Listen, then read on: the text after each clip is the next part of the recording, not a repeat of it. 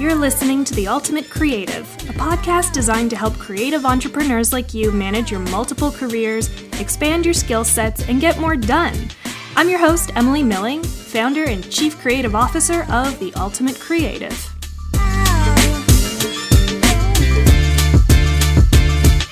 Well, hello there. Today we're going to talk about managing your multi hyphen career. What's a multi hyphen career, Emily? Well, dear friend, I'm about to blow your mind. A multi hyphen career is one that incorporates more than one skill set. More than one, you say? Yes, it's possible to do more than one thing as a career, and I am an example of it, and you will be too. Now, I'm guessing that you probably grew up hearing a whole lot of different messages about how you should focus on one thing and make that be the thing forever because nobody likes a Jack or Jill of all trades. Well, I'm here to tell you that the world needs more generalists. Why? Because we're resourceful, we figure our own shit out, and we don't have to rely on absolutely everybody else for absolutely every little thing. It means that we are better leaders because we have a fundamental understanding of what is happening around us and what needs to get done in order to complete a task or a goal or a full project. I will say, being a multi hyphenate is an incredibly exciting and incredibly fun job to have, but it's not easy if you're gonna be a multi hyphenate, if you're gonna be a generalist, you need to be okay with being uncomfortable a lot of the time because you're gonna be managing so many different projects all at the same time that it's gonna eventually lead to burnout unless unless you manage your multi hyphenate career properly. And by properly, I mean like there is no one size fits all kind of a situation here. What is proper for me may not be proper for you, but what I'm hoping is that today the ideas that I'm going to give you are going to help you to manage your multi hyphenate career in a way that does not leave you feeling totally burnt out or like you have nothing else to offer the world or like you never want to do anything ever again. So, here are some of the ways that I manage my multi hyphenate career to avoid burnout because I have experienced it far too many times. Number one, ditch the double life if you are working your day job and you're trying to be super crazy professional and have one part of you only that's showing in this job, you need to break down that wall as fast as you possibly can, not just for your mental health, but for your physical health. It's going to make you feel so stifled and so ashamed of this other side of you that you need to develop. So you have to get to a level of comfort that you're able to discuss what's going on in your life on on multiple levels with multiple different people uh, without feeling ashamed of it. Because the less you talk about it, the less you're going to feel like you're confident in what it is that you want to do. You're going to want to hide it away as often as possible. And then when you're on your own by yourself, you will have convinced yourself that what you're doing isn't good. It's not a good thing because you have this preconceived idea in your head that other people think it's not good, which is why you're hiding it. And so now you're stuck in this loop that you can't get out of. So ditch the double life and forget about the fact that other people have any sort of opinion about you and what you do. I, well, okay, easier easier said than done. But try to think about it like this. If this was your friend at work and they were talking about doing a new dance party that they want to produce every month or something, something really cool like that, would you be super stoked for them or would you be uh, would you wonder what was wrong with them and why they weren't acting more professionally? Right? Am I right? Oh, right. I'm definitely right. Just be a nice friend to yourself. The second way to manage your multi hyphen career is to shift your priorities when you need to. So that means if you have a major client deadline coming up, maybe you don't need to work on a painting tonight. Maybe you just don't. And I know that that really sucks, but setting the expectation that you're going to be able to do a painting every night, all your client work, and also go for a run and also cook all your food in advance is just going to make you feel like a total failure every single time. You need to be able to adapt your schedule and adapt your your priorities in order to get everything done eventually. I'm not talking about compromising the quality of the work or anything like that.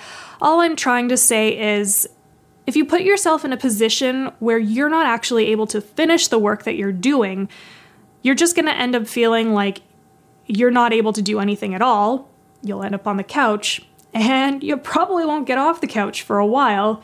and all the deadlines are going to go, and you're going to abandon the things that really make you happy. Also, if you do too much of one thing, you're to get sick of it and you're never want to do it again. The third way to manage your multi hyphen career is to write yourself a little crossover episode. If you're feeling like, man, none of the stuff that I'm doing actually connects to itself, and I really can't figure out why carpentry is the same as coding, well, my friend, you need to list a few scenarios that illustrate how these two skill sets can complement each other. And I'm talking about like soft skills as well, right? You know, like if you're a carpenter and you're able to like measure this stuff and fit it together in weird, crazy, interesting ways, which is a thing that I am clearly not able to do, it is going to help you with your coding because you're going to have the ability to picture the code in a completely different way than somebody else who maybe doesn't have that type of technical understanding. Do you see where I'm going with this? Your skills do cross over. So write yourself a little scenario where they cross over and how they can be friends on a sitcom. The fourth way to manage your multi hyphenate career is to leave room to discover new things. So you're doing a ton of stuff all the time. You're managing like 5, 30 different projects. I don't know. You're an ambitious person. You're gonna get very close to burnout very quickly if you don't leave room to discover new things for yourself. Normally, I would say go to an art gallery or go to a concert of a band you've never heard of. But those things are not happening right now because we're all in quarantine. So, some other things that you could try would be to watch a TV show or a movie that you've never ever heard of and would never in a million years watch to get a different perspective. And that's all I'm trying to get at here is when you are able to open yourself up to completely different perspectives other than your own, you're going to have a much clearer understanding of how to execute on all of the projects that you have. Aside from that, it's good to have fun, and you need to allow yourself that, especially if you're going to be working so hard. And finally, number five of how to manage your multi hyphenate career let go when it's time to let go. It can be really, really hard to let go of projects if you're feeling like you're not totally done them or if they're just not going in the right direction. I mean, you need to be careful too that you're not letting go of things that haven't had enough time to work out the kinks. It can be difficult to know this, but you really have to follow your gut instincts here. When it is time to let go, you'll know because it's not making you happy anymore. It's not making you feel energized. It's not giving you any opportunity to try new things. And I know that if you're listening to this or watching this, you're probably the kind of person who needs to try new things all the time and who needs to continue to develop themselves all the time. So, you know, it could be it could be personality conflicts, it could be the fact that there are two different or 12 different visions of what is supposed to happen with a particular project or a business, but it's okay to say goodbye the other thing that I'll add to this as well is the idea of the sunk cost fallacy, which my lovely partner Justin pointed out to me when I had to say goodbye to a couple of really big, important projects in my life in the last month or so. The investment that you put into something doesn't need to be repaid.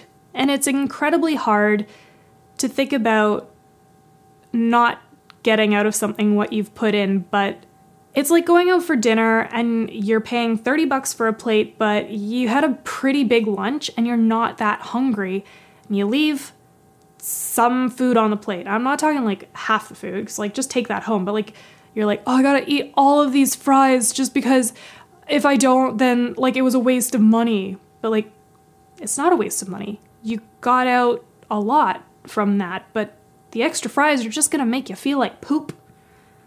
You don't want to feel like poop, especially when you're working so hard. I know you're working really hard. You're the hardest worker I know, because I know you so well. But I know you're working hard. You don't need to have external influences dragging you down and making you feel like you can't accomplish everything that you want to accomplish. And it's only going to open up more doors for you in the future if you let yourself say goodbye now. Just be okay with it. Be okay with the fact that you put a lot of work into something and it didn't work out. It's fine because you're going to do it again and you're going to do it again and you're going to do it again. It's a cycle. It's a cycle that never ends for us. But it's such a fun one because I've gone through this so many times, I put together a little quiz of questions that I typically ask myself when I'm thinking like, should I stay or should I go? And you can take that quiz at theultimatecreative.com slash resources and just help yourself figure it out. You know, I really hope that these questions inspire more ideas for you and help the whole thought process because saying goodbye to something can be so overwhelming and you never know if it's the right thing to do. So try the quiz and see if you like it. And if you don't like it, leave a comment. And if you do like it, leave a comment. I love comments and I'll respond to you because you're my friend. And what I'd like to end with today is no matter what you're doing as a multi hyphenate, you gotta follow your instincts. You have to know that you are headed in the right direction, generally, because all of your skill sets they're going to come together in some way or another in various combinations throughout the rest of your life. You don't need to be worried about the fact that you're spending too much time in one phase of your life because it will end. You know what I mean? We just talked about goodbyes. Goodbyes are okay. If you want to make a life out of being a multi hyphenate and you're really dedicated to it, and I know that you are, follow your gut instincts. Give yourself permission to follow new career streams when the time is right if you need to, create opportunities for yourself to do that. And it might mean free work, but we're not strangers to free work, are we? No. Because you just gotta keep going. I know, I get it. Uh, if you're looking for any other resources on multi hyphenate careers, I read a really great book by Emma Gannon, and she also has a podcast, and it's called The Multi Hyphen Method. And I have left a link in the show notes and on the website, theultimatecreative.com. You can check it out there. Thanks for listening and watching. Thanks for listening to the Ultimate Creative Podcast. Your ratings and reviews help more people like you find this show. So, if you found some value in what you've heard today, please rate, review, and subscribe. You can also find us on Facebook, Instagram, and YouTube. Okay, time to go do all the things. Bye!